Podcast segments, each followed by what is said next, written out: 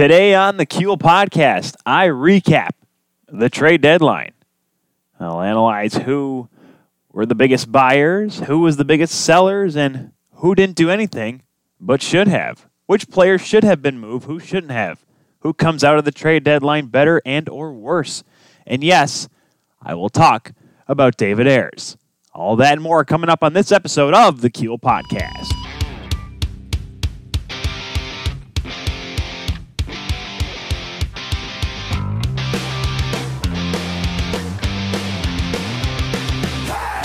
Hello, everybody, and welcome to another episode of the Kuehl Podcast. I am your host tonight, the insider to the insiders, Tyler Kuehl.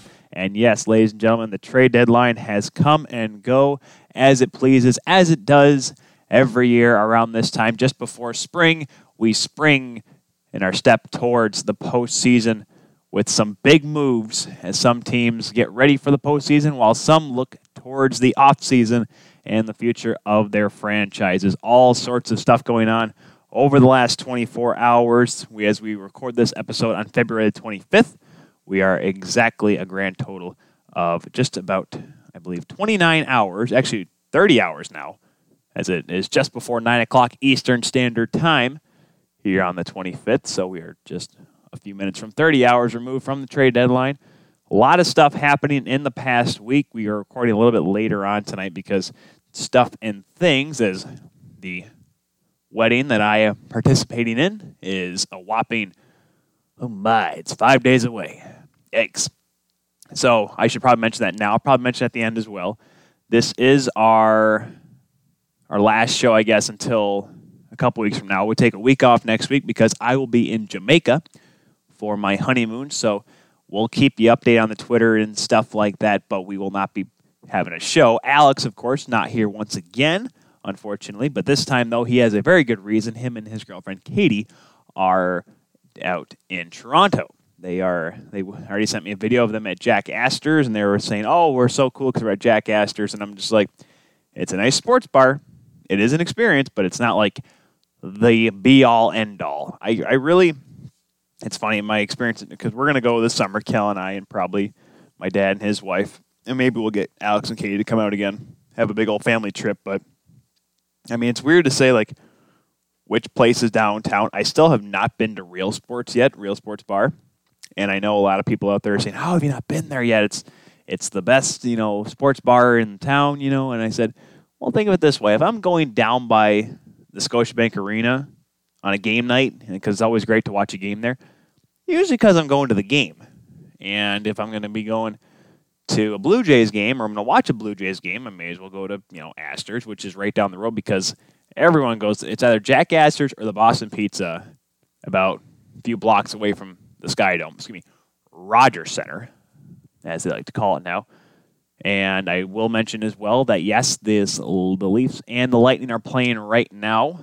So it's been a couple weeks since we had a Leafs game on here, at least while we're out doing the show, while I'm doing the show at least. And right now, the Leafs are leading 4 2 over the Lightning. And it's kind of a big deal because of what happened this past Saturday. But before I get into what happened on that Saturday night, let's just take a look or take a moment to let you all know. Make sure you get involved in today's episode by using the hashtag the Podcast, tweeting us at the Podcast, hashtag TKP to talk about all the good trade deadline stuff I'm going to talk about with you folks here today. But before we get to what happened yesterday and the day before that and the week that was, we must talk about the Carolina Hurricanes and the Toronto Maple Leafs on Hockey Night in Canada. The, it was a big matchup because both teams are vying for a playoff spot. Both teams are fighting. Canes and Leafs are about the same point range going into that game, and both teams are just trying to get simply get in the top three in their division. Leafs trying to hold on to that third spot. Canes trying to bump up into the wild card, trying to get to that third spot, but it'd be tough catching the Islanders right now. But I mean, they did fine in their wild card spot last year, of course. Remember beating the Washington Capitals in seven games. But early on in the game, Zach Hyman pushes a Canes player into James Reimer. James Reimer gets hurt, which I should probably mention I was not there. I was not watching the game because it was my last weekend of the regular season doing Davenport hockey with Thomas Biondo, guy that's been on the show a few times now, friend of the show, Thomas. and I missed it. All of a sudden, I saw James Reimer left the game with a lower body injury. I'm like, well, that's not good news. So what I did was, so I'm like, all right, well, I'm following the game. All right, the Leafs are up. Okay, cool. All right, boy, the Canes are coming back. This is not good because a really good hockey team. Now watching the game, all of a sudden, Peter Mrazek leaves the. I see Peter Mrazek leaves the game. And don't forget, while I'm broadcasting, I'm not really. I'm focused on the game, obviously. So I'm not thinking in my head, oh, Mrazek's hurt. That stinks. You know, oh my gosh, they're, who else is their goaltender? I'm just thinking, oh, that it's not good for the Canes having Mrazek hurt. So I get home, and let's see, 6:30 game. So I got home about oh, 8:45, 9 o'clock, because usually women's um, hockey games, at least in the ACHA, they go by pretty quickly. I think the game that we broadcasted only took about an hour 45, and at that point, I had all the recaps done and everything, so I'd really nothing to worry about in terms of doing extra work when I got home. And I was with a couple of friends of mine, and like we were hanging out because it was my birthday on Saturday, having some margaritas because here in the states, the February twenty second is National Margarita Day, and I am okay with that. I found that out a few years ago, and I'm like, well, why didn't I find about this sooner? But nonetheless, I turned the game on. At that time, it was four three. Kane score. Okay, it's five three. Not good. I literally turned on the game on my laptop. All of a sudden they score. I'm like, all right, well, I'm going to go change. So I turn on Joe Bowen as I go in the other room. Left my laptop in the living room here in the apartment. All of a sudden, here's Joe Bowen. And don't forget, the, the audio on the NHL app is about maybe 45 seconds to a minute ahead of my laptop. I'm changing my clothes, whatever, something more comfortable. And all of a sudden, and Joe Bowen says they score again. I'm like 6 3. So I walk out, throw the laptop down. And it, the funny thing was, when I saw that second goal, the sixth goal, I saw them show a goaltender. I'm like, wait, that's David Iris? Aris? Aris? I'm like, why does that name sound familiar? David Ayres, because I remember he had backed up an emergency backup for a goal for the Toronto Marlies. And I realized, I'm like, wait, he's wearing blue and white gear in a Marlies mask. And I'm like, what in the world is going on? And so I waited until after. And I sat and I remember, so at that time I go on Twitter. And that's where I see Kyle Clifford absolutely bowl over Peter Mrazek. I see James Reimer, how he got hurt. And I saw the fact that the Leafs scored on two goals of the three shots they took on David Ayres at the end of the second period. And then I began to realize the fact that he gave up three goals that David Ayres was the decision goaltender, the goaltender that was going to get the decision against the Toronto Maple Leafs, and that he was going to win the game. At that point, I was mad. And we had a lot of margaritas that night. Let me tell you, Sunday morning was a rough one here in the Keelsatch Dietrich household. It was very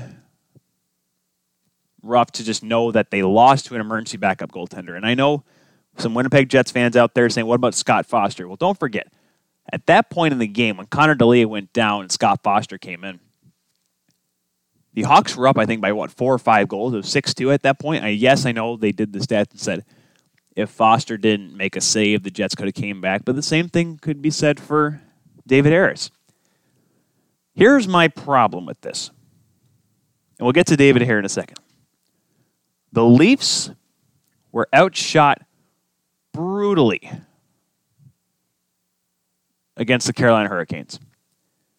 They were outshot 47 to 26 in the game alone. They were outshot 21 to 8 in the second period. For a team that's trying to make a playoff spot, trying to simply just hang in there in the division,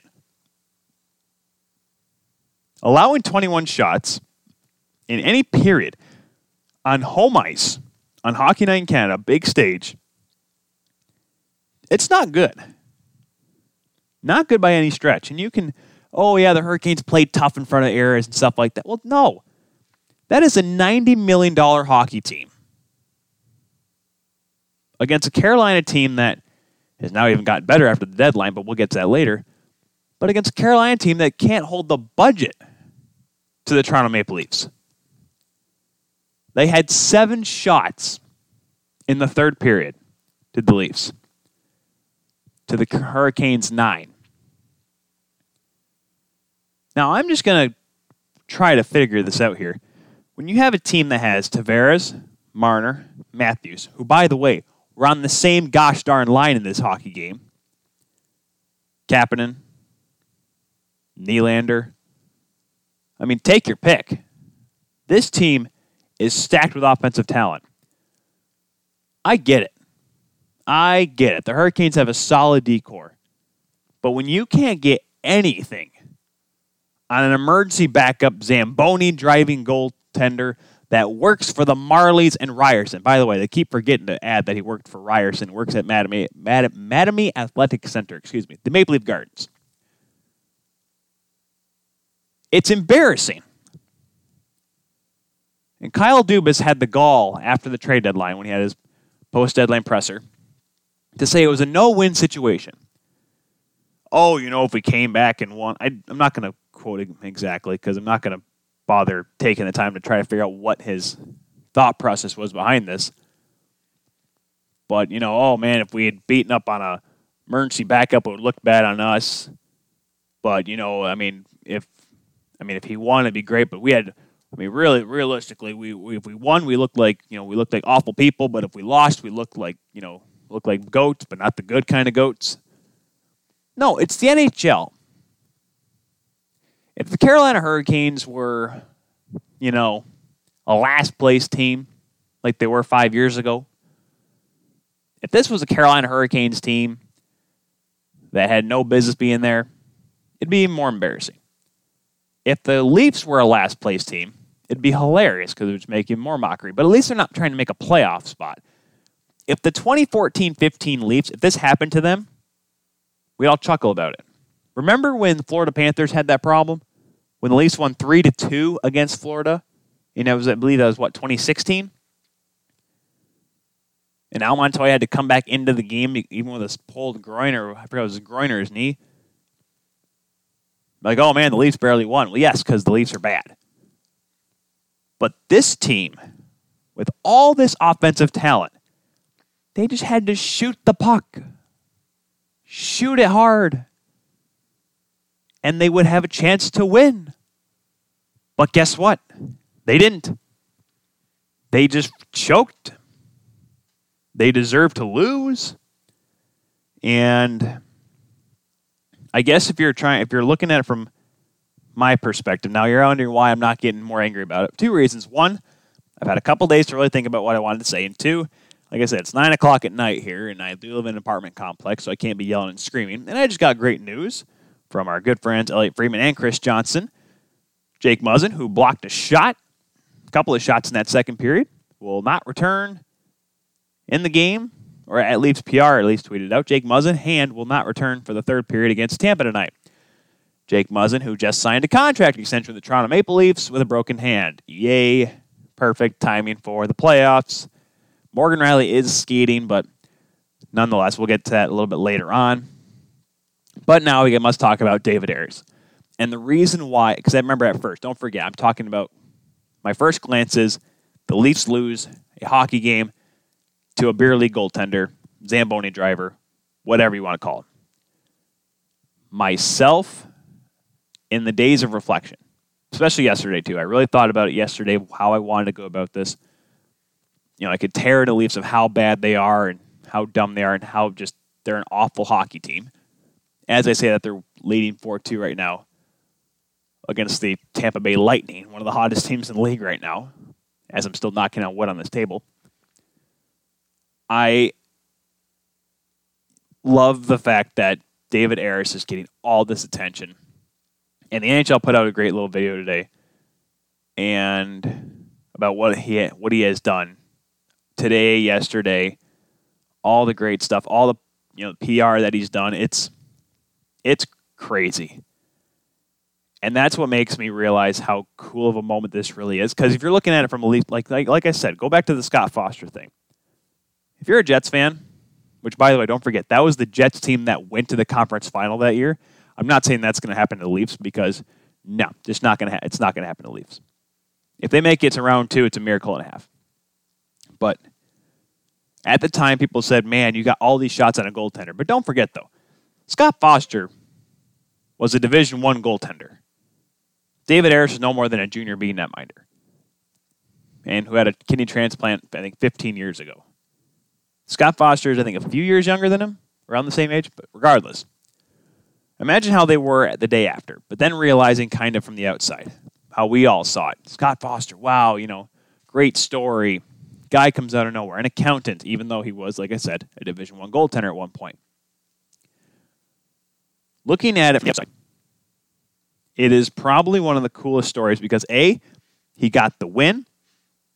He was first star, and the crowd at Scotiabank Arena, despite their team absolutely getting embarrassed, gave them a well earned standing ovation. Because think of it this way how many guys get that opportunity? What is the chance that an emergency backup actually gets into a game and then actually plays? And yes, he made eight saves in the game. Wasn't an outstanding performance. Wasn't, you know, didn't make any highlight reel saves, but made a few saves. Can you imagine that? As the Tampa Bay Lightning score a goal. 4 3 now in the third period. 12 and a half to go. Just think of it this way you dream your entire life, you dream your entire life about playing a game. And trust me when I say this, guys, I have thought about it myself. Scotiabank Arena, somehow there, and getting the opportunity to go into a game and stealing the show. Now, I don't know about stealing the show, but think of it this way you are just this random guy that steps on the ice. Nobody knows who the heck you are, but yet you have a great opportunity to do something that you've always wanted to do. And that's where, because don't forget, David Ayres is a Leafs fan, but he's going out and around doing all this stuff for the Carolina Hurricanes because, well, he played for the Carolina Hurricanes. And that's what made me kind of just sit there and kind of pause. And I'm like, well, that's what makes this really cool because it's not not a common occurrence by any stretch of the imagination. It's a once in I mean, it's never happened before. I don't if I I can't remember. I remember there was the one time the Vancouver Canucks, I forget the name of the of the guy, but the Vancouver Canucks almost had that issue. You know, Scott Foster came into the game and made a couple of big saves. That was great. But how many times does a guy have something like this? How many how many times Chris Levesque. Chris Levesque is the guy's name. Sorry.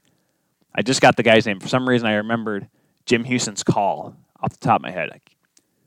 But uh, University of British Columbia goaltender at the time. But think of how awesome it is for a guy. And the best part is, we'll get into what he's done. I mean, I, I guess we can quick run through. You know, this guy was on every single sports talk show known to man. He was, I'm pretty sure he's going to be getting his own Spit and Chicklets episode, despite me completely despising that whole brand. He's going to be on that. He was on, I think, what was it? Uh, what's that ESPN radio show? Uh, Golic and Golic and Wingo, Mike Golic and Trey Wingo. He was on that show, which I mean, they talk about hockey. I don't think they talk about hockey in that. But here's the thing: it wasn't just sports. He was on Today, NBC Today. He was on. I think he got a thing with Good Morning America. He was on Fox News. They were talking about him on music stations, on rock stations here in Grand Rapids. Now, granted, yes, every time I hear some person from music talk, start talking about sports, I just turn it off because half the music DJs I've ever listened to are just completely oblivious to athletics. But it transcended hockey. He was on just every talk show you could think of. He did a bunch of NHL PR. He met Gary Bettman. Now, granted, yes, I have my things about Gary Bettman, but the fact that the commissioner took time to talk to this guy, this random person who got strapped to the pads, I mean, he didn't meet Scott Foster, but he met David Ayres. Heck, the man got on to Stephen Colbert's show, on the late show with Stephen Colbert. And Colbert played it off so well, he pulls a hamstring, and David Ayres comes out and does this, and he finishes the monologue. And I'm like, that's when I saw it when Sid Seixeiro tweeted that and said, "This is real life." And I saw that, I'm just like, dang it, that like that's that's cool. And I think he did stuff. He did stuff for Inside Edition, NBC Nightly News.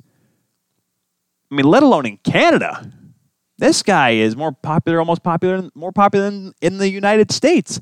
He did the Siren tonight down in Raleigh. He had a 20, he had a half hour press conference, guys, in Raleigh, North Carolina.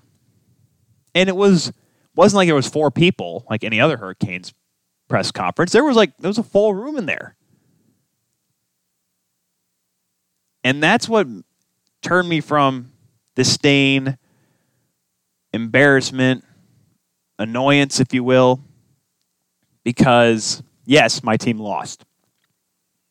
But this guy got an opportunity of a lifetime, took it, did well too. If he gives up seven goals on the eight shots he faces, you're right. We're probably not talking about this right now of how great it was and all the cool stuff he did. Nope.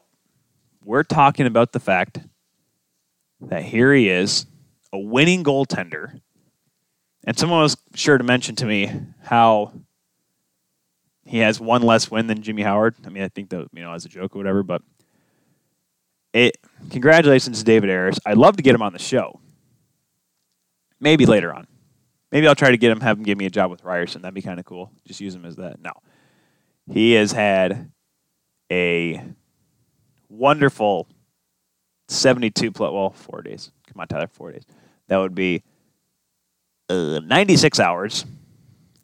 I had to, yes, I had to do math. Stop it. Stop laughing. Congratulations to him. All the best. I mean, this guy, and the best part is, too, going with that, is that he had a kidney transplant. His mother gave him a kidney transplant back in 04 and his mother FaceTimed him while he was on today, and he got emotional, and he used it as an opportunity to kind of promote, you know, I guess you know kidney cancer awareness and you know being an organ donor, being active, trying to help other people, stuff like that. That's cool because that's just not a guy saying taking you know embracing the spotlight you know for what he did. He's using the spotlight as an opportunity to bring awareness to something that some people don't quite know about. And he's a first-hand story of the good from a kidney transplant, you know? And I'm it's what it humbles me because you all know listening to me on this show, and if you ever any of you ever listen to me broadcast hockey, I'm a very ignorant person. I would be all over that spotlight saying me, me, me, me, because I'm a turd. I'm a turduckendia.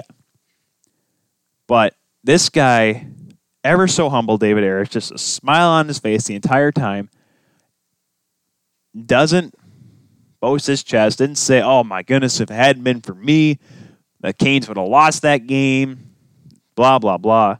He was very calm, just happy and enjoying the moment. And none of us can be mad about that. Leafs fans, Canes fans, old Jets fans that remember that day against Scott Foster, nobody can honestly look at that game as a day where you say, wow, that was an embarrassment. It's a day where some man got to live out the dream of what all of us guys that go out and strap our pads on Sunday nights or Wednesday nights that we get called to an NHL game and there you go. You get the opportunity. So, congratulations to David Ayres. A wonderful story. A story that at first everyone hated, but at the end of it, you can't you you can't get mad at that smile. It's like it's like looking at a puppy dog. It's like how how can you be mad at that? Absolutely great story. Now, let's get down to business to defeat the Huns. Or better term is let's get back to what happened in the trade deadline. So, yes, a lot happened in the week that was since our last episode. Remember when I talked towards the end of the podcast last Tuesday that there were reports that Alec Martinez was going to get traded to the Vegas Golden Knights, which the next day he was, at least it was made official. And the deal for that contract, that move, as I load up my cap friendly, which I should have had up. But as per usual, I am unprepared, which, if any of you are surprised at this point, shame on you. As I go back to last week, the deal that brought Alec Martinez over gave the Los Angeles Kings a 2020 second round pick from the Vegas Golden Knights and a 2021 second round pick from the oh I just lost it. I I made it full screen. There we go. From the St. Louis Blues. So that gives LA Kings a couple more picks. They will have three second round picks in this coming draft, two third round picks. And that St. Louis Blues one in 2021, if you want, I guess, follow it around, actually came from the Buffalo Sabres because that tra- that draft pick, which was the original St. Louis Blues, was traded for Ryan O'Reilly, involved in the trade that sent Patrik Berglund, Sobotka, Tage Thompson to the Buffalo Sabres, and then Buffalo flipped it to Vegas when they got Colin Miller.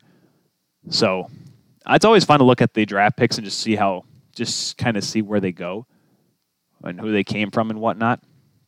But a lot of trades went on yesterday, and it seemed like yesterday was probably more more busier, probably a busier bit of trades than at least on deadline day than we've seen in the past, which is for a lot of us awesome because we have gone through trade deadline days where there's just nothing. We watch TSN Trade Center or we watch trade deadline coverage on Sportsnet or if you even watch on the NHL Network, it just is boring. I mean, there's just nothing going on. You're analyzing a minor league deal that sees nobody trade for nobody. But yesterday, a lot happened. So let's get into some of the big buyers first and not a huge buyer, but a significant one in terms of adding little bits and pieces for a team that's probably just adding depth because of all the injuries they've had this year the Pittsburgh Penguins, a team that the Leafs split with last week. They went out, got a little more depth. They received Patrick Marleau from the San Jose Sharks. Patrick Marleau now, this is technically his fourth team, but it'll be his third team he's played with because remember, he was traded to Carolina for the purpose of a buyout by the Leafs this past summer. Comes over from San Jose, and the Sharks will get a 2021 conditional third round pick.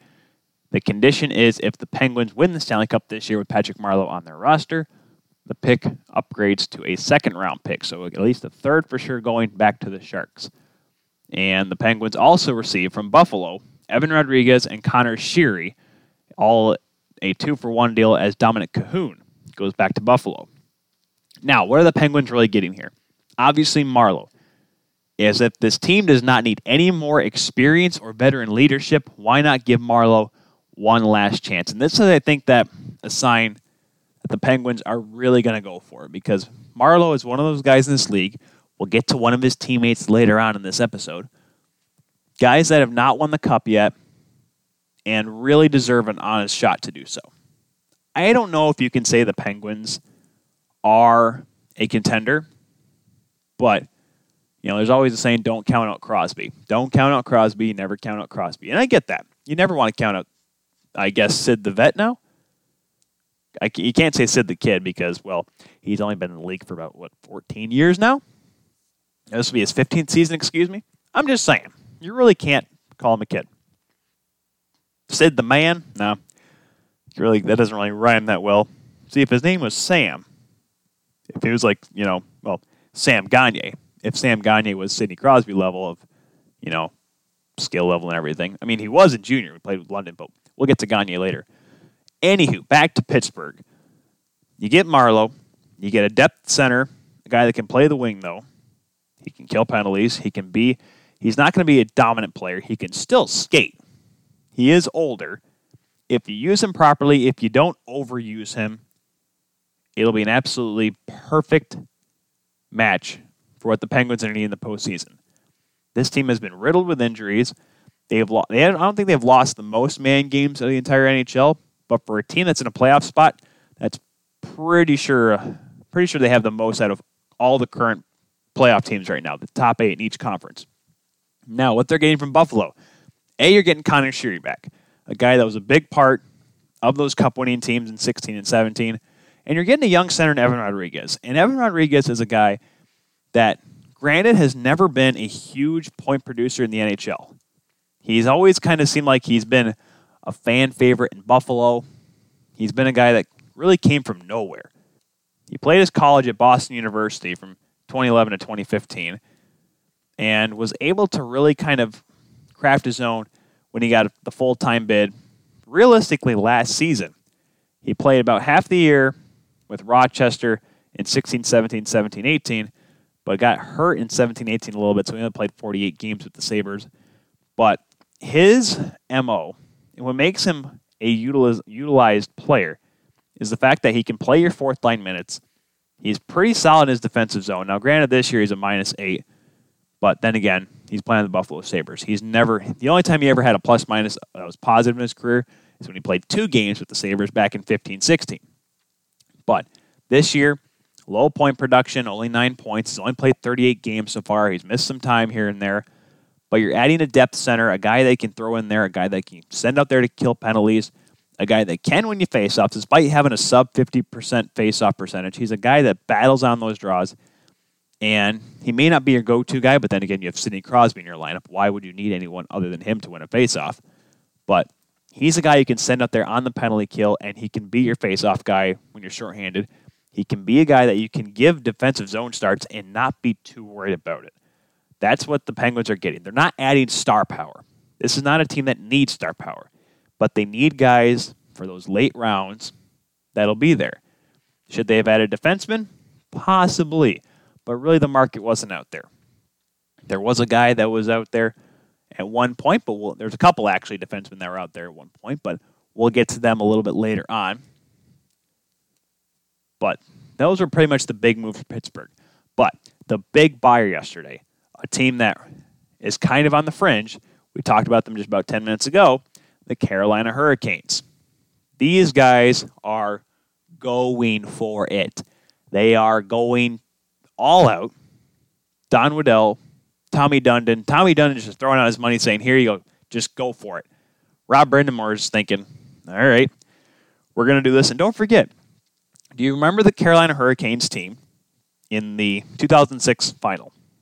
How many moves they made at the deadline, picking up Doug Weight, getting guys like Mark Recchi, Cory Stillman to come in there, veteran players. I mean, those weren't trade deadline acquisitions and Cory Stillman, but the guys they brought in at the deadline were not star players. They were just veteran players that were going to contribute in some way or another.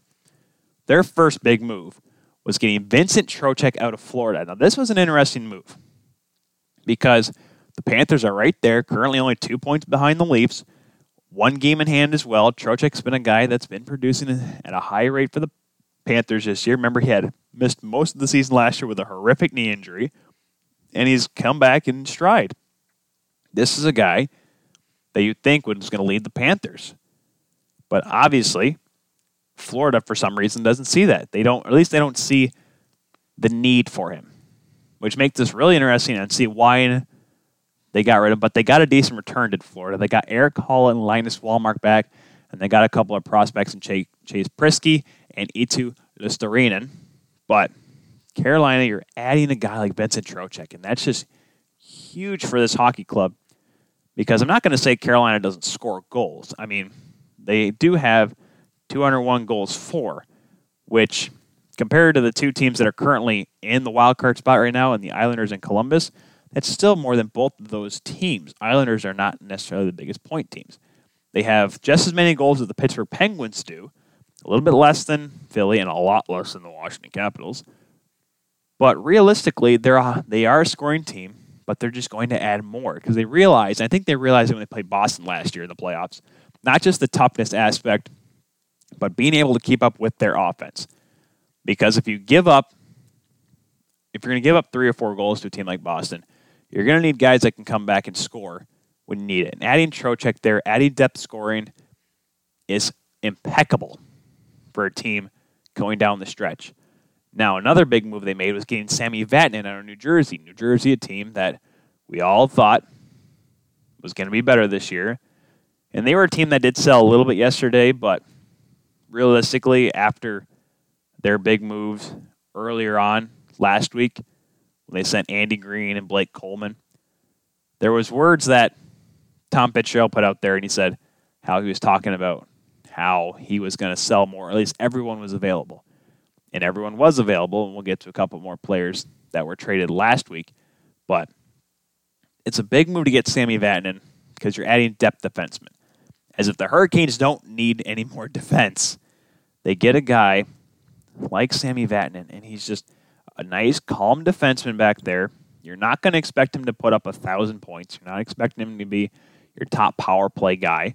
The, I guess the big kicker for if you're the Carolina Hurricanes is that the Devils are able to retain 50% of it. Currently this year, Sami Vatanen with the Devils, 23 points in 47 games. Not too shabby. He had 28 points last year in 57 games, at least 17 18. Last year, 17 points in 2018 19. So this is only his third year in the league, or third year with the Devils, ever since getting traded from the Anaheim Ducks back in the 17 18 season. Playing for the Ducks since the lockout shortened season back in 12 13. I believe he was a part of that Admirals team that made it to the finals, if I'm not mistaken, or won the call. No, that was 2012 Norfolk Admirals. Excuse me, wrong year. But you're adding a veteran guy who can put up points, but can play on the back end as well. And if the New Jersey Devils do not have probably the strongest defense core, strongest blue line right now in that Metro, it's pretty close to being up there. I would put them up against Pittsburgh's blue line. Definitely put them against Philadelphia's blue line. Washington's would be a little bit tougher because you have guys like Carlson on the back end. They have a very tough crew back there. As the oh my gosh, the Leafs actually won. They held on against Tampa Bay. Well, all right.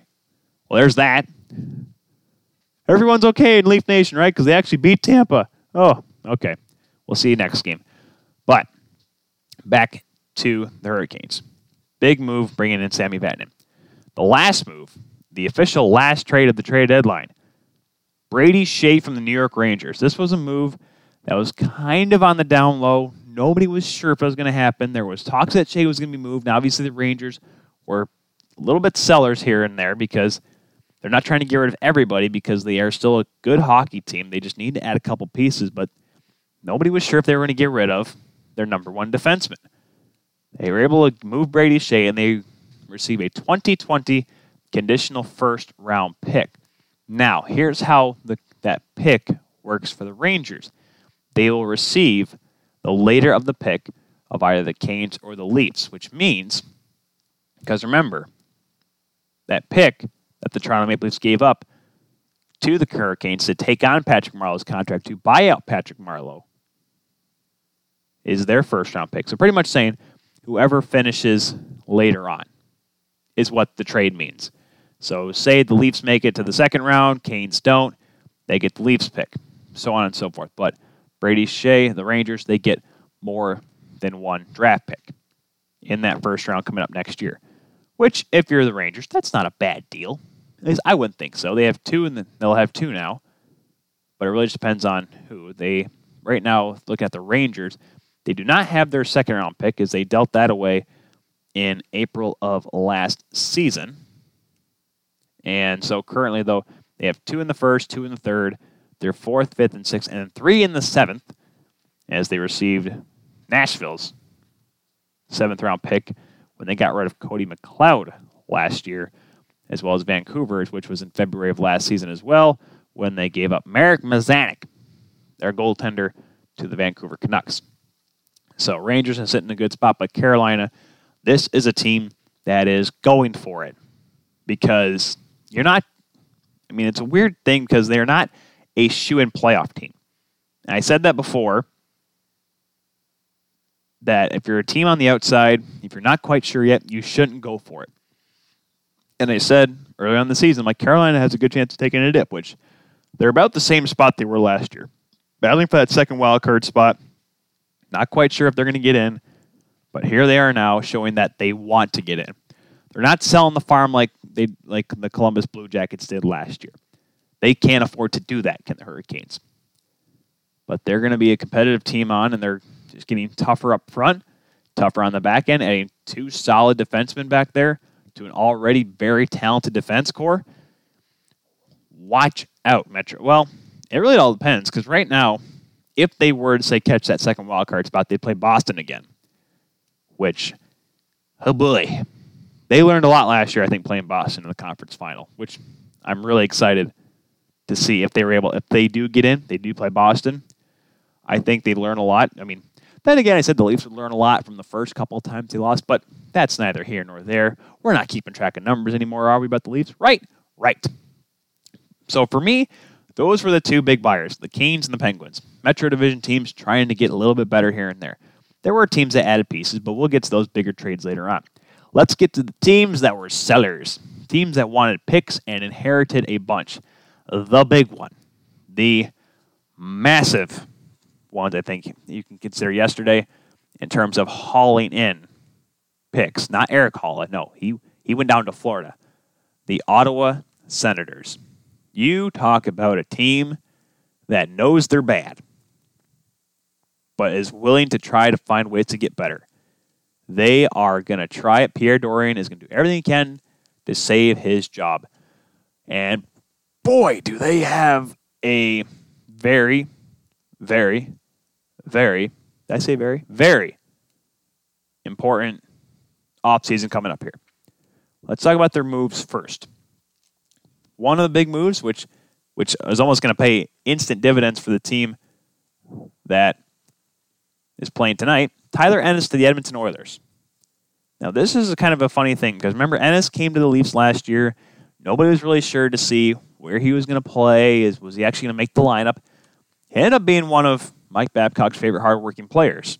He was able to earn a roster spot, earn a good contract with the Senators in the offseason because the Leafs realized that we're not going to be able to pay 700 grand, or he's not going to want 700 grand. He ended up getting a little bit more with the Senators. He's put up some solid numbers, not astronomical through the roof numbers, but good enough to get a 2021 fifth round pick out of Ken Holland's pocket in Edmonton.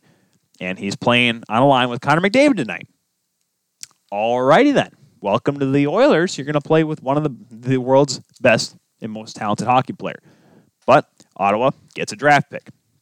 Their other move, Vladislav Namestnikov, going to the Colorado Avalanche. What do the Senators get? A 2021 fourth round pick. Just straight up, one for one, no conditional, none of that. But the big sell.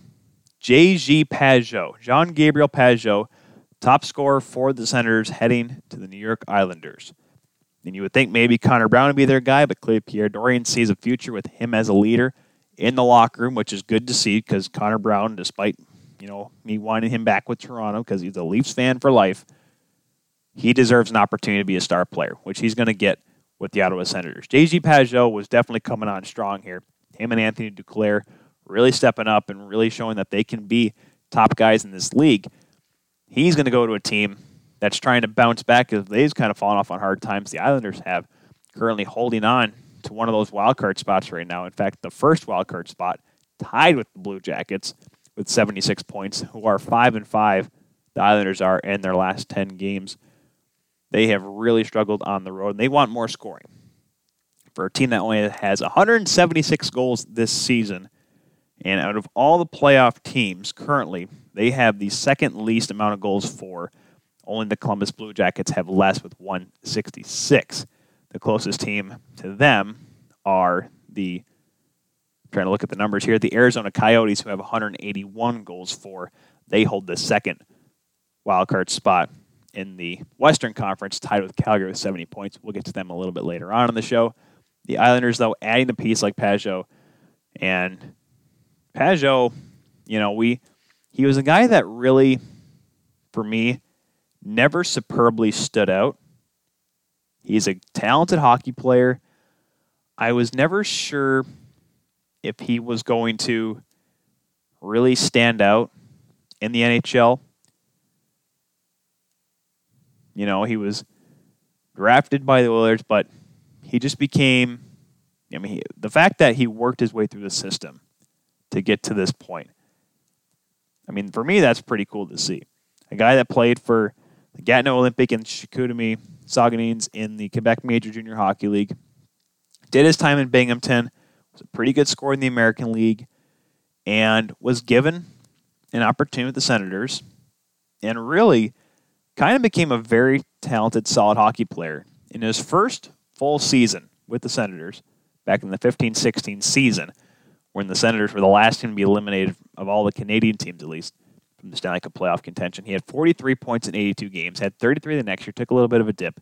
This year, though, he's tearing it up. Through 60 games with Ottawa this year, 20 has 40 points.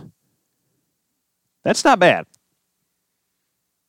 He has a grand total of 13, or excuse me, nine power play points. He has four power play goals with five assists with the man advantage. So you're getting the guy for the Islanders. You're getting a guy that can play the power play. And I don't want to say lead the offense, but he'll add the tools that you need to bolster it. You have guys like Eberle. You have guys like Bar- Barzal. Barzal, excuse me.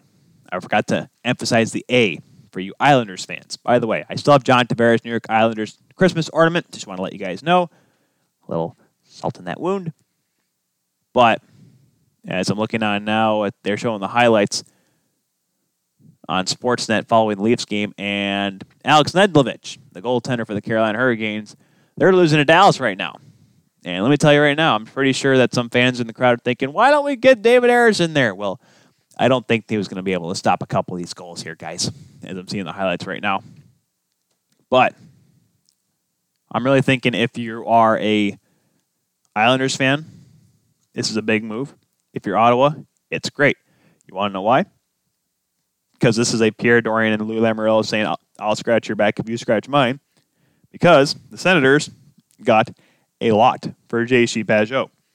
Senators receive a 2020 conditional first round pick the condition being that if the Islanders somehow win the lottery from their position wherever they finish in the league, that pick will move to 2021. So the Senators will receive the Islanders pick there.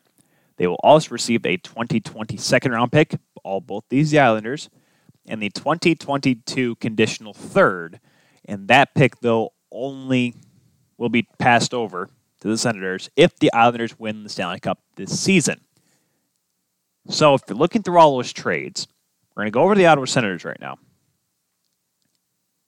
Look at all of these draft picks. Now, yes, if you want to go into it, they did lose a couple picks. Remember, they lost their 2020 fifth round pick when they traded Mike Hoffman to the San Jose Sharks when Doug Wilson just completely ripped Pierre Dorion's jock off. And they also got rid of their 2020 fifth round pick or 2020 sixth round pick, excuse me, when they traded Mike Condon to the Tampa Bay Lightning for Ryan Callahan. Remember that deal when Ryan Callahan was injured and they had to put him on long term IR. They also lost their seventh round pick when they traded this year for Matthew Peca. We'll get to that trade a little bit later on. But as of right now, the Senators in the first three rounds of the 2020 of the 2020 NHL draft they have a grand total of nine picks, nine draft picks. They have a total of 13 in seven rounds next year. That's about two per round. That's pretty good. They have three in the first round. They received that pick from San Jose when they traded Erik Karlsson, when they got Dylan DeMelo, Chris Tierney, so on and so forth, Joshua Norris signing rights before last season. That's where they got San Jose's pick. They, but like I said, they have the Islanders pick, which I don't think the Islanders really have much of a chance to win the lottery. But if they do, it goes back to 2021. Still, but there's a better chance, obviously, that they keep their own. So they have three in the first round, four in the second, three in the third. They have two in the sixth. 2021, obviously, a lot of time for that change as well. But they have three in the second round. As I remember, they let they also acquired the Sharks' second round pick in the Erik Karlsson trade before last season. They also got one from Columbus when they traded Ryan Dzingel. Ryan Dzingel, who is currently being a healthy scratch by the Carolina Hurricanes. But man, I tell you, the Ottawa Senators and Pierre Dorion, Pierre Dorion is trying everything he can to to save his job. By the way, I should give definite kudos here. Bobby Ryan getting into the lineup for the first time since November the 16th. 100 days sober. Congratulations, Bobby, on your sobriety. Really proud of you, man. You were able to fight back hard to get back in the lineup tonight. Good for you. I hope this. I hope this turns it around for you because, you know, we. I know, you know, we we may sound like hypocritical and we're cheering for you because we've harped on you before for, you know, your lack of poor play and how your contract's too expensive, so on and so forth. But we remember how good of a hockey player you were, and I really hope that you're able to kind of turn it around because it'd be great to see you at the top of your game and help lead this now very young Senators team to you know to start to grow these young kids into excellent professional hockey players. But going back to the trade deadline, Ottawa big sellers. Another team that did a lot of selling but didn't get a whole lot of draft picks. The Anaheim Ducks. And Anaheim went with a much different a much different strategy. Bob Murray was not going to sell his players for a lot of picks. He did receive a couple. He sent Devin Shore to Columbus for Sonny Milano, and Daniel Sprong to Washington for Christian Djoos, and Nick Ritchie to Boston for Danton Heinen. Really, these deals are sending. I, I don't want to use the word top players because Anaheim this year, it's, it's safe to say, they've not been that good, guys. He's sending players out to get some younger talent in with a mixture of, you know, you get Danton Heinen, who's kind of on the fringe of, you know, younger to veteran player. He's kind of getting to that point in his career. And, but you're getting guys like Christian Djoos who are a little bit younger. Derek Grant goes to Philadelphia for Crying Criscuolo and a 2020 conditional fourth, which was Nashville's conditional fourth or fourth round pick that the Ducks are getting. However, they will receive whichever is higher between Nashville and Philadelphia which pretty much at this rate right now, it would be Nashville's pick that the Anaheim Ducks would get. The big one that probably is a little bit of both in terms of getting some veteran experience with younger players is Andre Kase going to the Boston Bruins. The second deal, second of two deals that Bob Murray made with Don Sweeney that saw the Ducks receive David Backes, Axel Andersson, who currently plays with the Moncton Wildcats of the Quebec Major Junior Hockey League, and a 2021 first round pick. Once again, selling, I guess, players at their at their highest selling point, sell, trying to sell high is Murray to try to get something back in return, something younger, something cheaper. Because don't forget, the Ducks had a really good start to this season. They, I believe they won what five of their first seven, six of their first eight. They were not a bad hockey team to start the year and they thought maybe Dallas Eakins was onto something here with this Ducks team. Unfortunately, it hasn't worked out, and you know there were a lot of people that thought maybe Adam, excuse me, maybe Adam Henrique was going to be on the move, maybe going back to New Jersey somewhere. He was going to go. He was going to be moved. Arguably, Henrique's been one of their top players. Obviously, guys like Cam Fowler were not going to be moved. John Gibson, just because of the fact that if the Ducks want to be good, they need those guys in the lineup. Ryan Getzlaf is a little too old to be moved. Corey Perry was just fortunate circumstance on the fact that he was a free agent when he signed with the Dallas Stars this last summer. But the Ducks selling off a few pieces, getting a few back. The Montreal Canadiens selling some pieces as well. I guess you could say the big move for the Habs was sending Matthew Peca to the Ottawa Senators. The only time, I guess, the only time Ottawa really bought Matthew Peca, a guy that's been really underutilized with the Montreal Canadiens since the resurgence or the surge, excuse me, of Nick Suzuki. Been kind of been put off to the side, has kind of gone up and down with Laval. Aaron Luchuk, currently right now a member of the well, he was kind of bouncing around. Played a lot of the season with the Newfoundland Growlers. He's, he was loaned there by the Montreal Canadiens. He played one game in Belleville. He's played with Brampton for a game. Played, like I said, a lot with Newfoundland. So just kind of a low, low piece coming back to the Montreal Canadiens. But Peca going to Ottawa could be a good little move for him. You know, change of scenery, maybe a little bit of opportunity to play with the Senators. Nick Cousins, the Montreal Canadiens send him to the Vegas Golden Knights. They receive a 2021 fourth round pick. Marc Bergevin is kind of doing some things as of after they realized once they kind of forced Shea Weber to come back in the lineup – and trying to push Jonathan Drouin back in lineup and Gallagher. Maybe they finally realized that, okay, maybe we're not going to win. And they also sent Nate Thompson to Philadelphia. That saw the Habs get a fifth round pick in, in 2021. And Nate Thompson, a guy that's been traded a few times in the last few years, he said it's tough because you're getting you get to know these guys when you play with even you play with guys for half a season, you get to know a lot of players. And I always kind of chuckle around with the, you know, how I played in the Fed. I was there for like two weeks with Port Huron. A lot of the like I always tell about my relationship with Brian Soskin and Dustin Skinner and Ahmed Mahfouz. Like the guys that I mean, you meet them and they're all really I mean, you develop relationships with these guys because you're around them all the time. And it's not like, you know, the boys never hang out. I mean, you're professional hockey players. You, you play hockey, and that's it. Yeah, you'll do appearances, whatever. And if you have family, obviously, that that is important. But you know, you get you hang around the guys on road trips a lot. and You get to know each other really well. And if you're there for a week, for a month, for a season, you develop relationships that last forever and sometimes get really close to players. So I can feel for Nate Thompson as he makes his way over to a contender with the Flyers. They were winning their game. I think I saw they're currently third in the Metropolitan Division behind Pittsburgh, only one point behind the Pittsburgh Penguins. 79 points for the Flyers, 80 for Pittsburgh, 82 for the Washington Capitals. Pretty tight division there. We talked about last week, there's an opportunity that Pittsburgh could win the division. As we see, there's actually a legitimate shot for the Philadelphia Flyers to win the division. Folks, I said that and I'll say it again. There is an opportunity for the Philadelphia Flyers to win the division. Do I have to repeat myself one more time? No, we're good. Okay. I was going to put the Flyers as one of the buyers, but they didn't add too many bigger pieces. I think the Marleau trade was a little bit bigger than the Devin Shore trade, or Derek Grant trade, excuse me.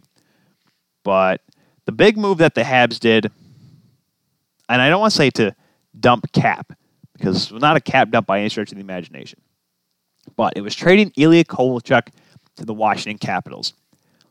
And of course, Kovalchuk, whose contract was terminated with the Los Angeles Kings earlier on this season, signed from league men with the Canadiens, kind of had a little bit of a resurgence.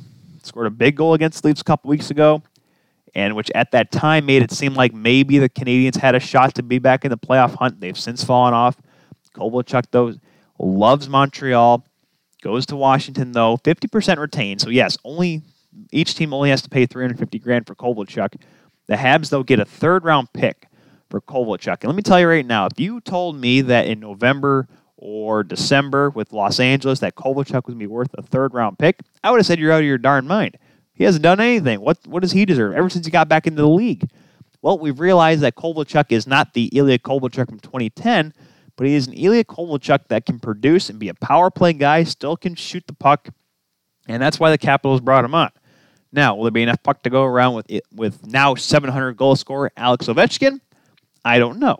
I don't know where they're going to utilize him. You can put Kovalchuk at the top of the power play though, and just have him feed him over. And oh my gosh, now I'm scared for everyone in the Metro Division because if those if that power play gets going, with Kovalchuk throwing bombs from the point or faking a one timer and dropping off for Ovechkin, who just keeps blasting from the top of the circle, that power play is, oh my gosh, Backstrom, Kovalchuk, Ovechkin.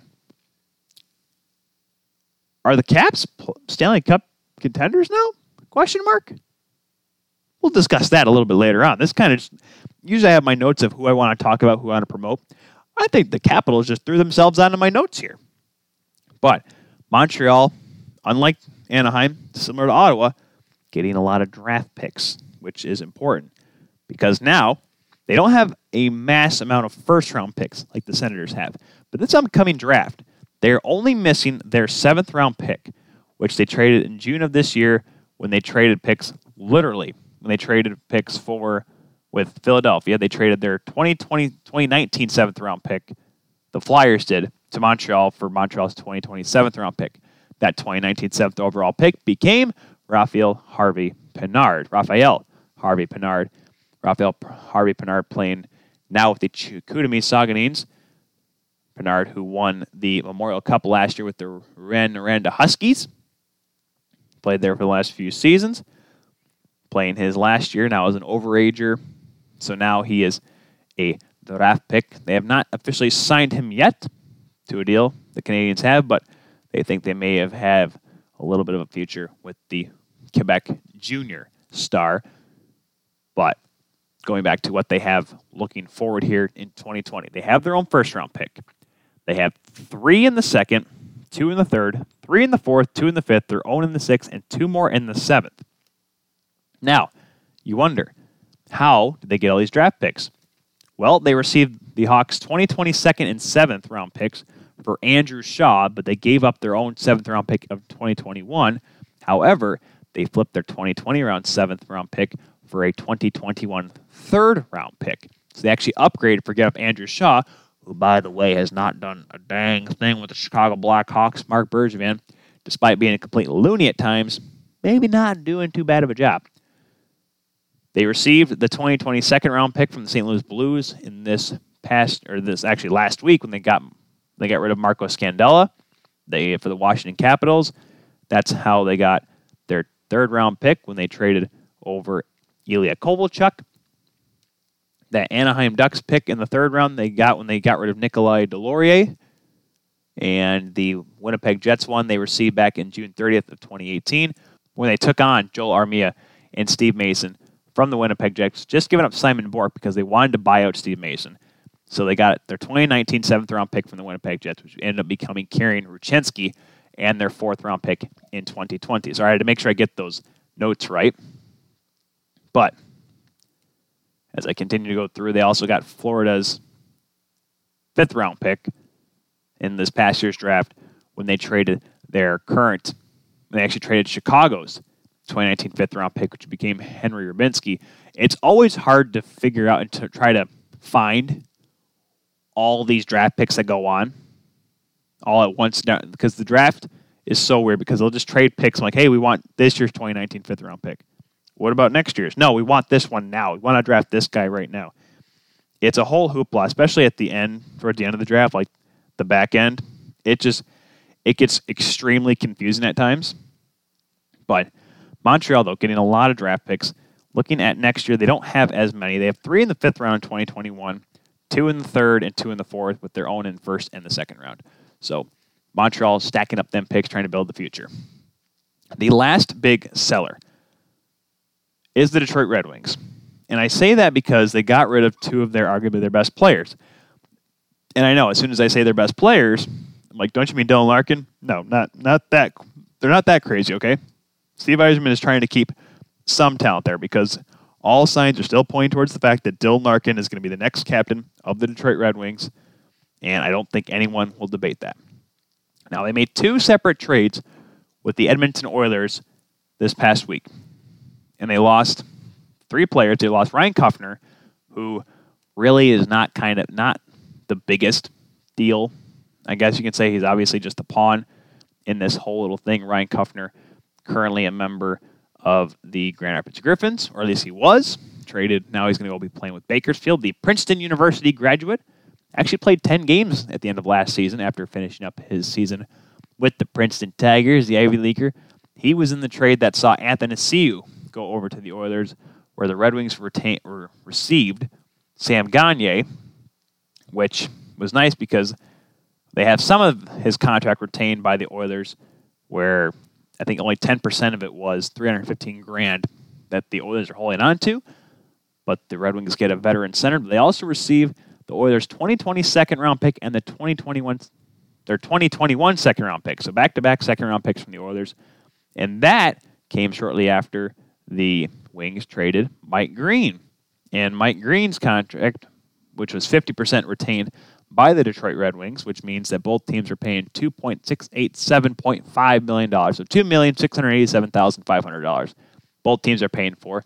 The Red Wings are acquiring Kyle Brodziak, which his AAV is 1.15, and a 2020 conditional fourth. Now, the condition on that pick, the 2020 fourth round pick, becomes upgrades to a 2021 third round pick if the Oilers advance to the conference final and Mike Green plays in 50% of their games. So if you're looking at the whole thing, say it's all one big happy trade.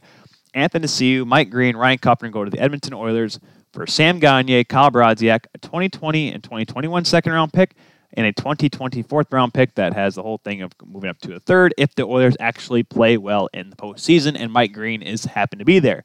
So those are the big sellers. Obviously, more sellers than buyers this year, but a couple of teams showing their worth. Like I said, the Philadelphia Flyers getting a little bit deeper. You have Colorado adding just another piece. The Islanders trying to bolster their offense. Very interesting times here across the National Hockey League. As we move along here on this episode of the Kuehl Podcast, this trade deadline recap, talk about some of the big moves. And we talked about how Philly's getting a little bit deeper, talked about how Washington added pieces, so on and so forth. How about we talk a little bit about the Vegas Golden Knights? An interesting little bit of a scenario here. Shortly after we did our podcast last week, Cody Eakin was traded to the Winnipeg Jets. Cody Eakin, remember, the now infamous player that cross checked Joe Pavelski, got the five minute major, and all chaos and everything ensued in the National Hockey League in the first round last season. So, kind of interesting move because well, like wow, Vegas is selling? Question mark. Are they not going to go for it this year? Vegas Golden Knights currently sitting atop of the Pacific Division. Man, Vancouver was there for so long, but it's still, if you look at it past Vegas, it goes Edmonton, Vancouver, Calgary, as of right now. But more or less, just Vegas maybe clearing up a little bit of cap space, but the Knights get a little bit in return they get a 2021 conditional fourth, which is the Jets' 2020 fourth round pick.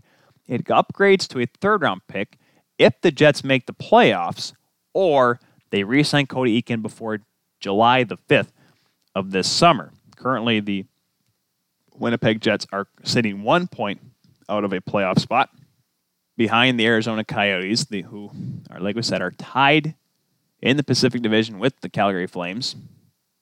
So they have that deal that kind of goes down. So almost like, all right, we're losing a piece. But just before the deadline yesterday, Robin Lehner found his name on the Vegas Golden Knights roster.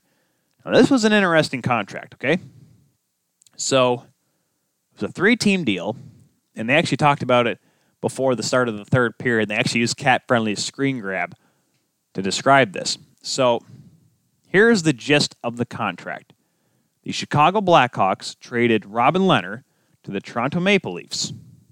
And the odd thing is, out of all of this, the Chicago Blackhawks got nothing from the Toronto Maple Leafs. However, both teams retained half of Robin Lehner's $5 million salary, meaning 2.5 goes to the Hawks, 2.5 to the Leafs. The Leafs then flip Lehner to the Vegas Golden Knights.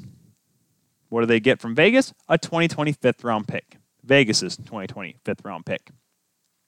And the Knights get Lehner and Martins Dzirkals. Dzirkals? Martins Dzirkals. We'll go with the Dzirkals. Currently playing for Jokerit in La Liga over in, or LM Liga, not La Liga, not football. LM Liga in Finland. But the thing is that it's only 44% of the 2.5 is retained by the Leafs, meaning that the Leafs only actually have to pay 1.4 million dollars. No, excuse me, one point one million dollars for Robin Lehner. So technically, yes, Robin Lehner is on the books, as is Phil Kessel still. We'll just stop that right there. But then the Hawks from Vegas get Malcolm Subban and Slava Demin, or at least his signing rights, Slava Demin, California kid currently playing at the University of Denver in the middle of his sophomore season with the Pioneers. And somehow in all of this, the Hawks actually get a 2020 second round pick from Pittsburgh. Pittsburgh gets Nothing. All right. So, long story short, Subban for Lehner, Demin for Dzirkals, and the Leafs retain half of Lehner's salary. They're paying a grand total of $1.1 million for Lehner, and they get a fifth round pick out of it. Is everyone clear? Everyone clear. All right, what is everyone getting here? Well, the Hawks are getting a young goaltender, Malcolm Subban, which nobody knows if he'll ever fulfill his at least his potential that was he received when he was coming out of the Belleville Bulls of being an NHL netminder. But the Vegas Golden Knights, they add a depth goaltender as Marc Andre Fleury is getting a little bit older. Robin Lehner, still looking like a very good goaltender. Unfortunately, just wasn't getting any support from the Chicago Blackhawks. So they're adding a depth goaltender, which is huge in the playoffs because if Fleury ever does falter, you have a goaltender and a very capable one, in Robin Lehner. That's not a bad deal at all. You never want to use two goaltenders in the playoffs. I get that. Mike Babcock's old saying was if you ever change goaltenders in the playoffs, you're usually fishing two or three days later. I don't know if that's the case anymore. Seems like you really want to have two goaltenders ready to go. And especially as you're going down the stretch here, if you are the Vegas Golden Knights and you want to, you know, kind of secure that top spot in the Pacific, you want a guy like Leonard there. And don't forget, they're only paying $1.4 million for a team that is in cap HE double hockey sticks like the Knights are. That's a pretty big deal to get a top goaltender like Robin Lehner for that little money. You don't get that anymore. It seems like these days. So, three way trade, and somehow Pittsburgh's involved in it. But nonetheless, last trade I guess we'll mention here in recapping our trade deadline 2020 Wayne Simmonds going to the Buffalo Sabres.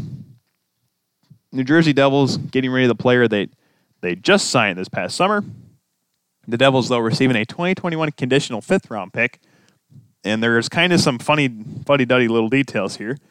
If Wayne Simmonds plays 10 regular season games and the Sabres make the playoffs, the pick goes up to a fourth round pick. So the Devils have a few things to look at coming up. They, as of right now, have three first round picks. However, I'm looking at them right now on Cap Friendly. One of the first round picks they received was from February of this year when they traded with the Vancouver Canucks, which saw the conditional first round pick that J, that the Tampa Bay Lightning got for JT Miller. Blake Coleman goes to Tampa. Remember that's one we talked about last week. Nolan Foote and that pick going to New Jersey that is Vegas or that's Vancouver Canucks pick. The pick though only will stay in 2020 if the Vancouver Canucks miss the playoffs this year. The pick will then transfer to 2021. So pretty much saying that the Canucks pick will be one of the Devils in the next two years.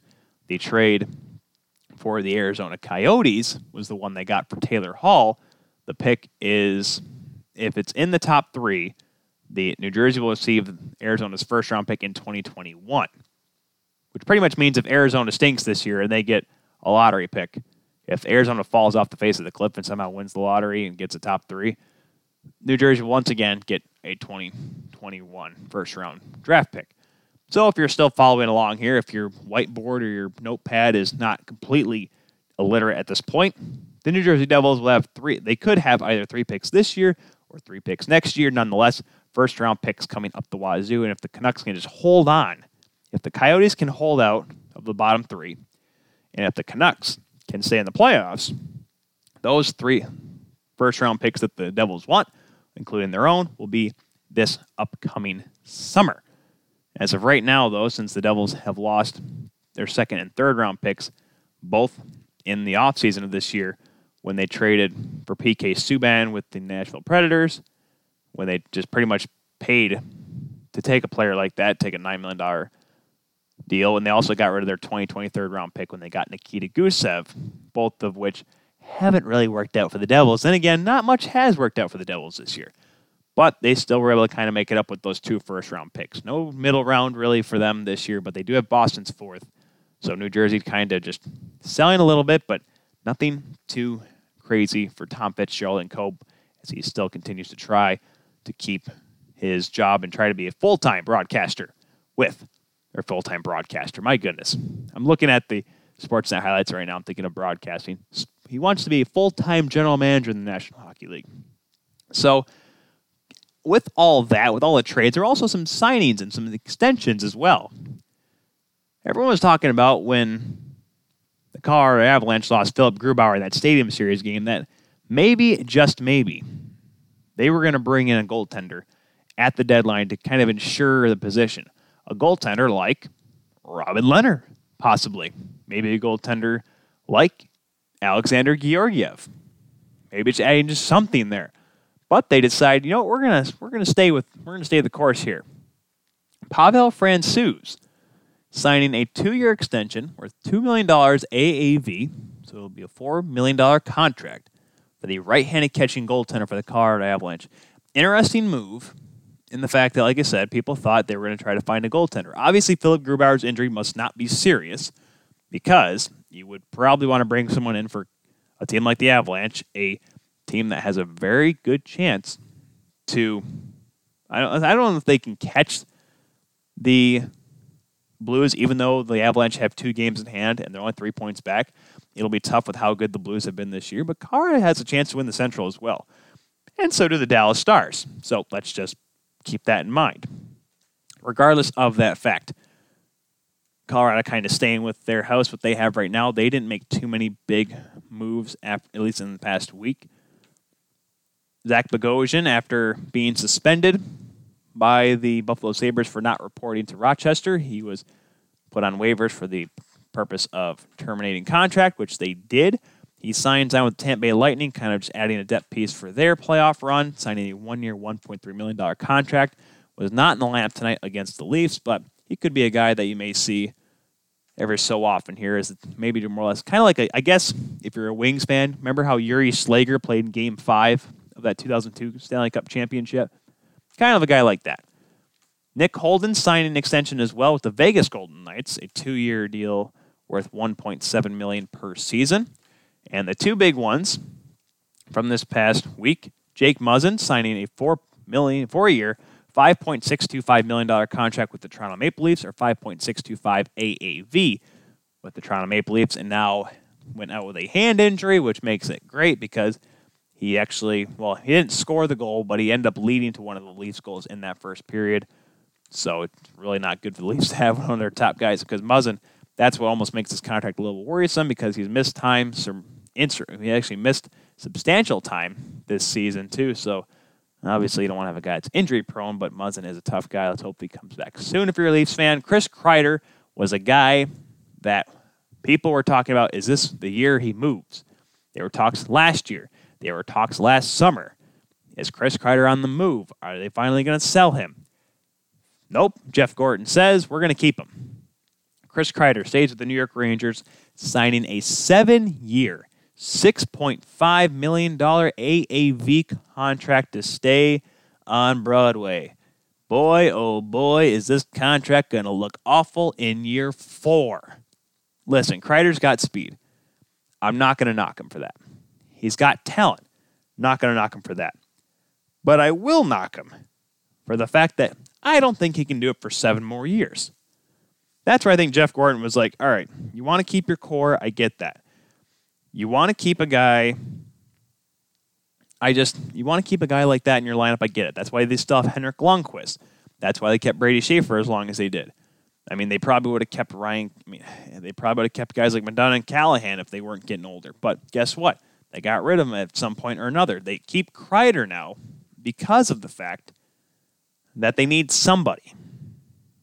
Because this is a very young team in the Rangers, competitive team, but still a young team. I'm interested to see. I mean, are you going to make him the next captain? Are you going to make him the guy that you can market the team around? Because that's pretty much it. Because, I mean, you have Mika Zibanejad, yeah, but, I mean, those are pretty much the only two guys you have left, at least in terms of having a core. So, interesting deal. Not sure if it's a big move or if it's going to be a game changing move, but it does take it did take a big piece off the trade block this past week, or actually yesterday. So, last little bit of thing here. Well, let's talk about who is better now after the trade deadline. Personally, it'd be dumb to not look at the Carolina Hurricanes. Big buyers, you get a good offensive piece in Trocheck, better blue line. I mean, I, I don't know how you can get a better blue line they already have. Because now you need a, more of a defense core because of the fact that, because it sounds like, according to Rod Brind'Amour, that both Reimer and Mrazek are not going to be back anytime soon, which is crazy the, to know the fact that Leonard was on the market, but the Canes didn't go after him because had they were able to pull off that whole shenaniganery with the Hawks and the Leafs, they would be able to only pay Robin Leonard for $1.4 million. And that would have been important because then you'd get a starting goaltender right away. Now you have Alex Nedeljkovic, who has never been a consistent NHL starter. Whenever he did play, it's because the Hurricanes were bad with Scott Darling as their goaltender. Remember that gamble? Yeah, there's a reason why Ronnie Francis is not a GM anymore, guys. Just saying. I mean, it's interesting to see how they're going to be now without a starting goaltender. But in terms of up front, outside of the crease, they are a lot better. They're deeper up front, they're deeper on the back end, and now it's going to be just get the job done. They're chasing a playoff spot, and now they're showing that they want they're serious. So it's almost a make or break move for the Canes to try to get better, to try to get back into the playoffs. Islanders, team that's been kind of floundering in the second half of the season, adding in pieces like JG Pageau, really big move up front to add more goal scoring to a team that does not has not scored a lot of goals this season. Remember, don't forget Michael Hutchinson had a shutout against the Islanders. By the way, Hutchinson being traded to the Colorado Avalanche for Calle Rosen. Remember, Calle Rosen was involved in that trade that sent Nazem Kadri to the Colorado Avalanche. Calle Rosen coming back, a, talent, a talented young defenseman. Didn't get quite get the greatest of opportunities at the Leafs now, but maybe now with a little bit of a depleted D core if Jake Muzzin doesn't feel like coming back anytime soon. So interesting to see how the Islanders are going to get any better. Now, I don't know if Washington gets better because they're already a top team, Pittsburgh's a little bit tougher. Colorado's a little bit tougher. Philadelphia's getting a little deeper. Ooh. I'm just saying that Metro, guys, it's not as dominant as Boston and Tampa right now, but look out. It's going to be a dogfight for that division title. Home ice advantage will not be easy, and home ice advantage may not even matter. I'll be honest with you in that division because it's just going to be an absolute knockdown, drag it out contest, and I'm excited for that. Now, who looks, now, who, I guess, are the questions of who should have made moves? Who was quiet yesterday? One team that was Calgary Flames. A team that, yes, has the talent. A team that, yes, should have been won the division last year, was the top team in the entire Western Conference, but lost to the Colorado Avalanche in five games. Got knocked down. They pretty much should have been swept. I almost look at that series last year as a sweep because realistically, you watch it. Mike Smith did everything he could for the Calgary Flames, but the Calgary Flames did nothing for Mike Smith. That team should not have won a single game in that series. But should the Flames have done something more? They did get Erik Gustafsson for a conditional third, from the Chicago Blackhawks. I know I didn't mention that earlier because I was getting to this point here. Gustafsson, who has 26 points this season with 59 games with the Blackhawks, had 60 points, a career best last year. One of the top scoring defensemen in the entire league in 79 games with the Blackhawks last year. He's going to be a guy that's going to add a little bit, more on the back end. But you just feel like, was there enough? Is Brad Treliving kind of just holding onto his pieces? which kind of leads me to my second team, the Toronto Maple Leafs. Should they have traded Tyson Barrie? Vancouver was sniffing around. Vegas, even though that they got Alec Martinez last week, they were sniffing around. Obviously, the pot wasn't sweet enough for Kyle Dubas and co., or else maybe you'd have seen Tyson Barrie on the move. Tyson Barrie, though, who came out today saying he was relieved to stay on board with that.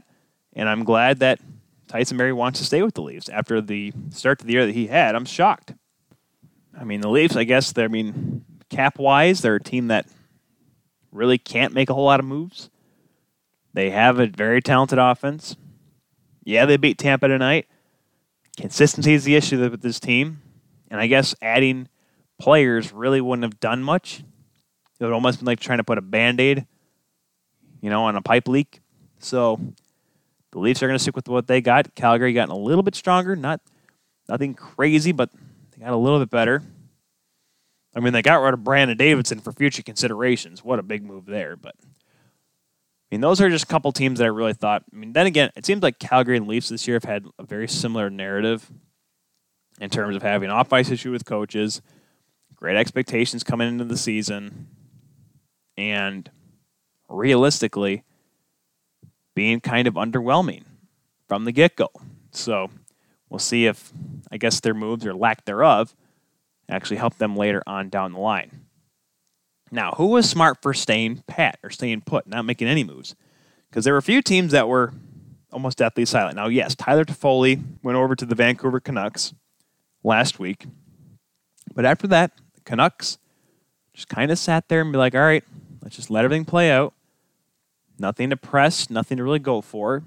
Because realistically, they're playing with house money right now. Yeah, you added Louis Domingue because you're just adding a, a, veteran goaltender. I mean, is that going to be a move that you put in Utica? Because currently it only costs the team 75 grand because as of right now, Domingue is just with the AHL team of the Vancouver Canucks, the Utica Comets.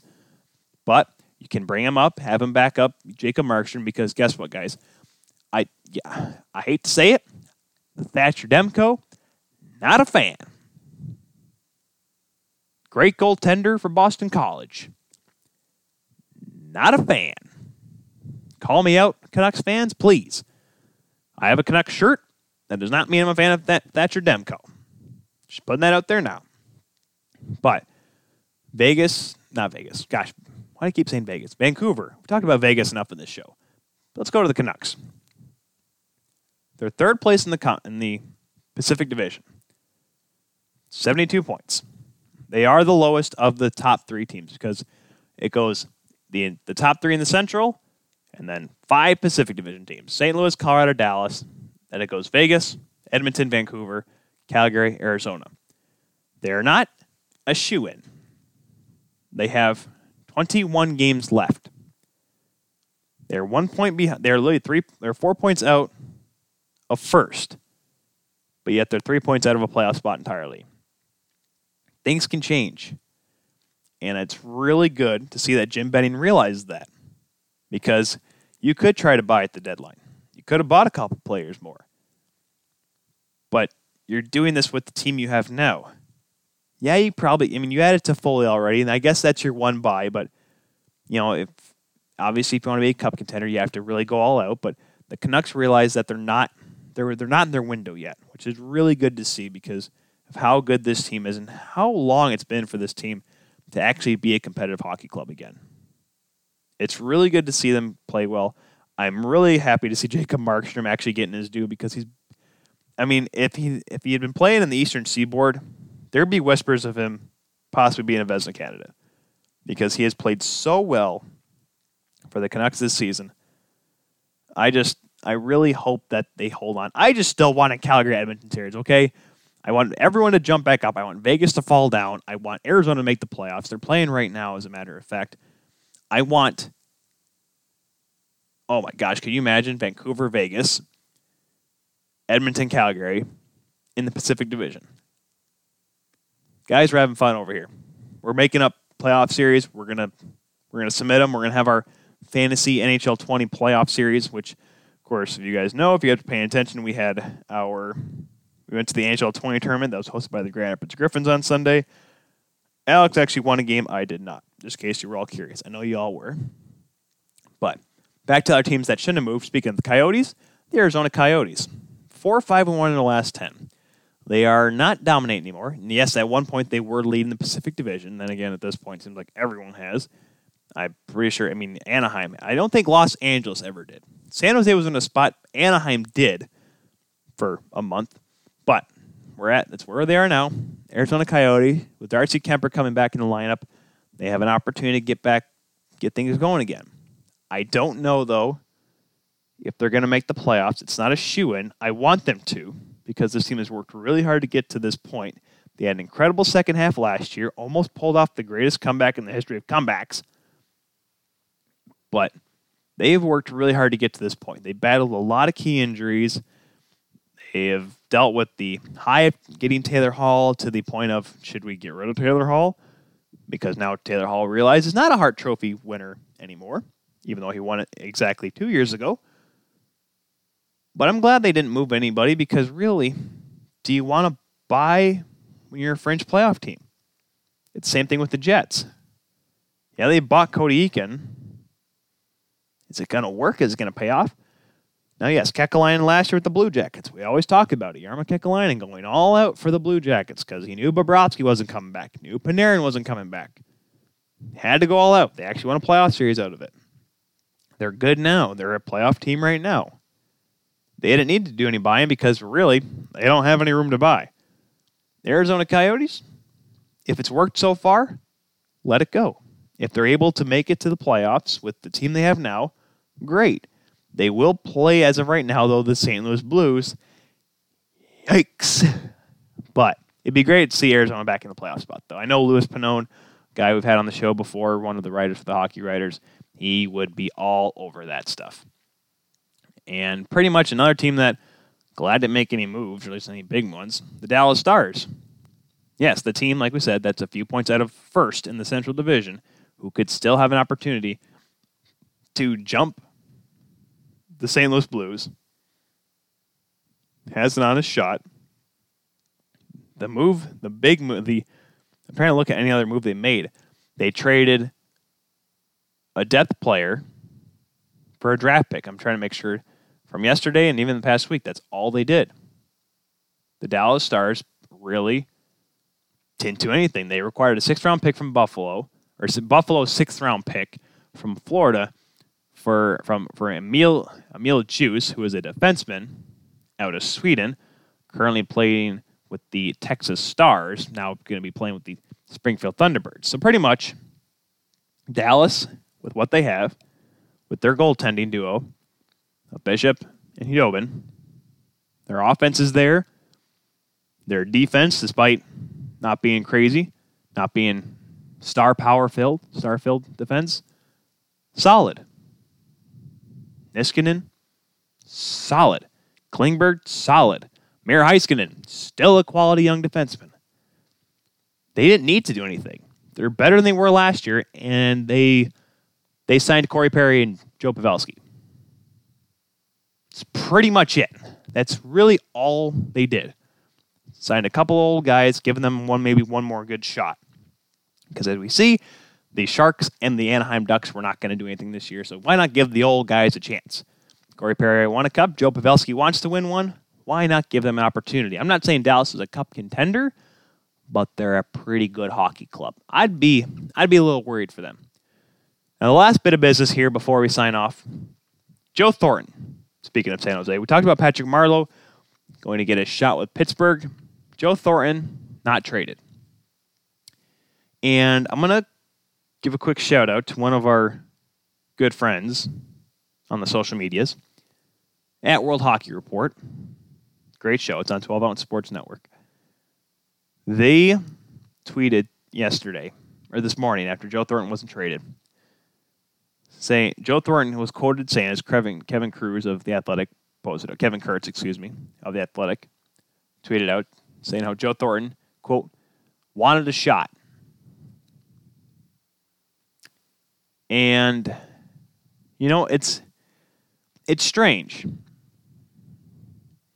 because Joe Thornton has consistently signed back with the San Jose Sharks. Remember, that was a couple years ago before Marleau signed with the Leafs. There was whispers that Joe Thornton was going to be the guy to come to Toronto.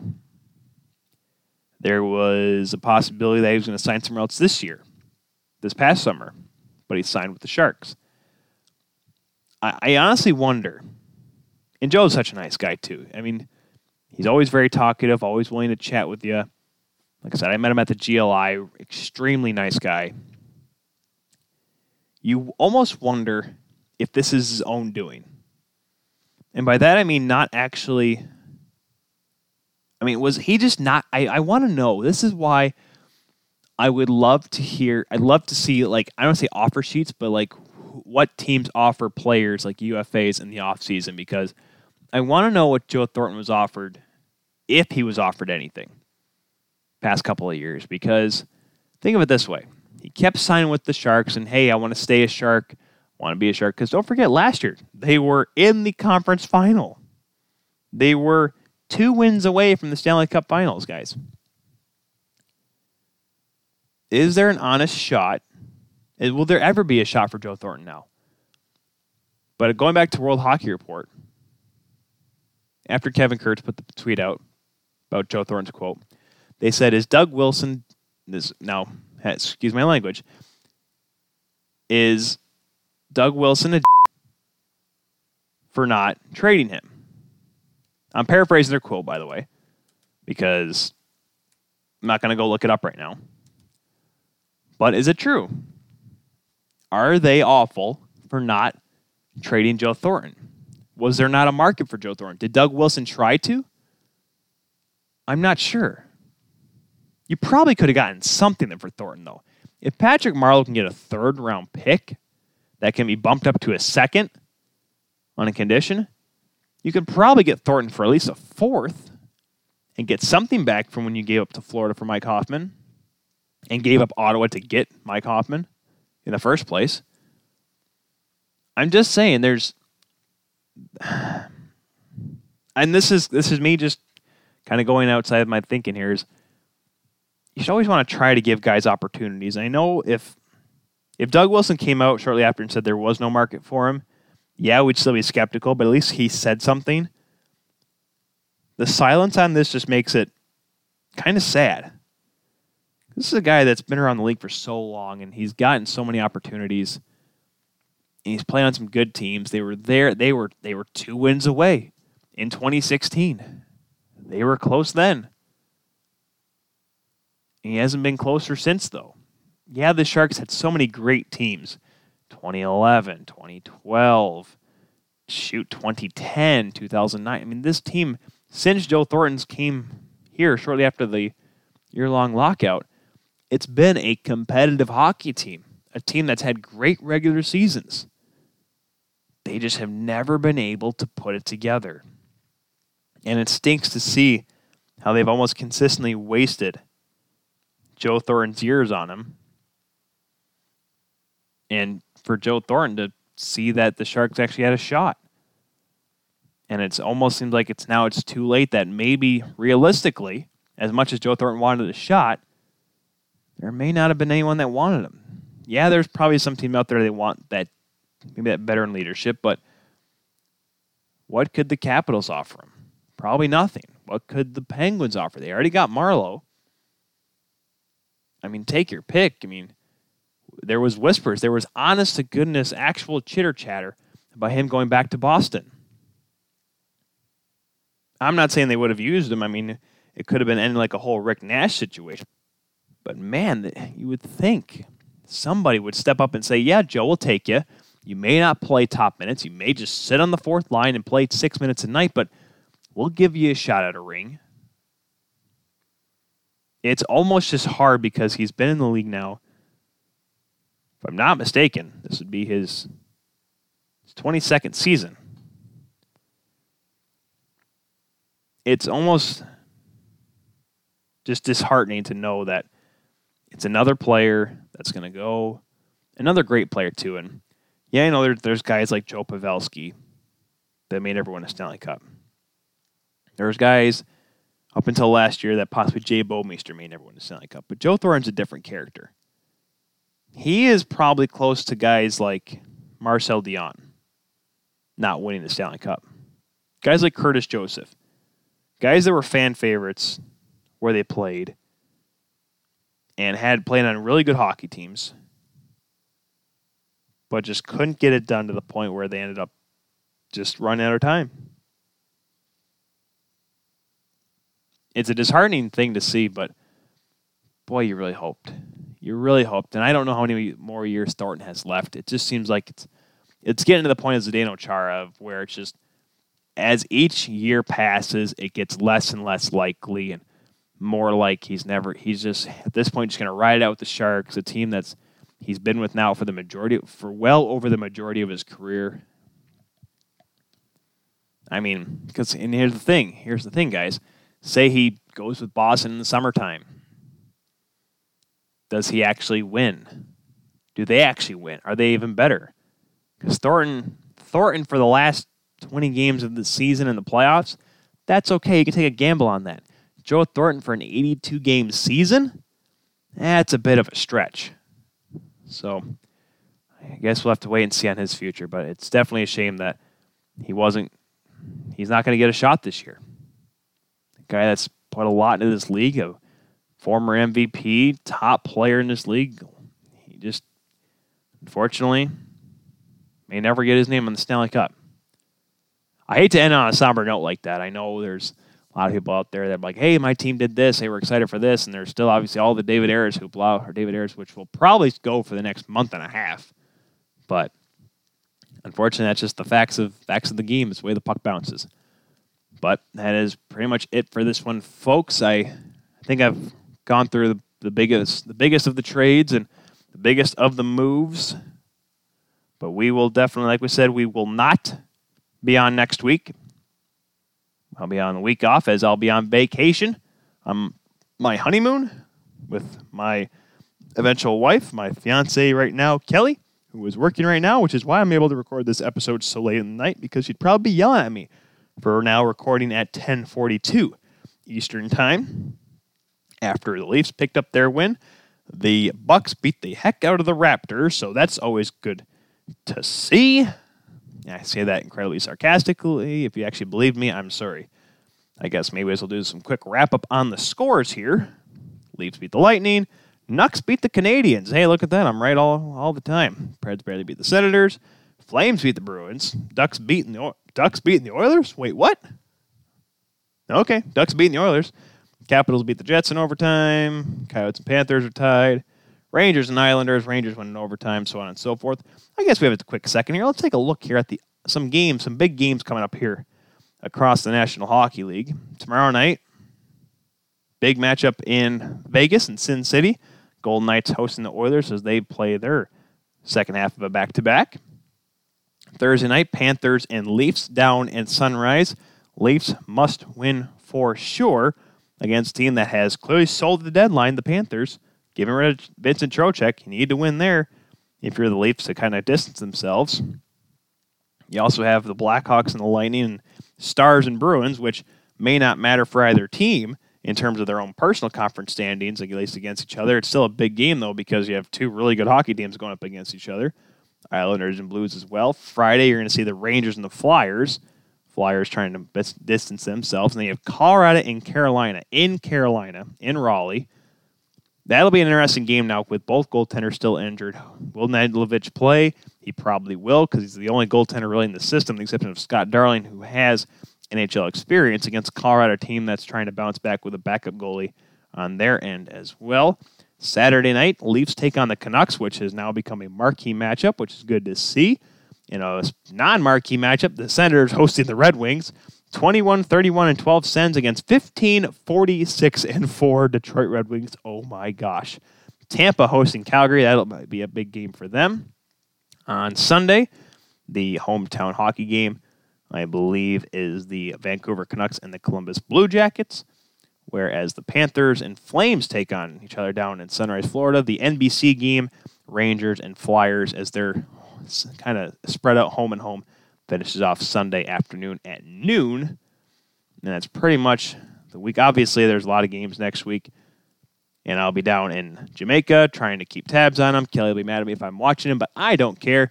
I have to watch the Leafs. I have to watch hockey because just in case I'm on vacation does not mean I can't watch the beautiful game. But that is it for this week's episode here, folks. Once again, let's use the hashtag the Kill Podcast. Get involved in this week's episode. Tell us what moves you think were the big ones this week and who you think is better out of the trade deadline here in 2020.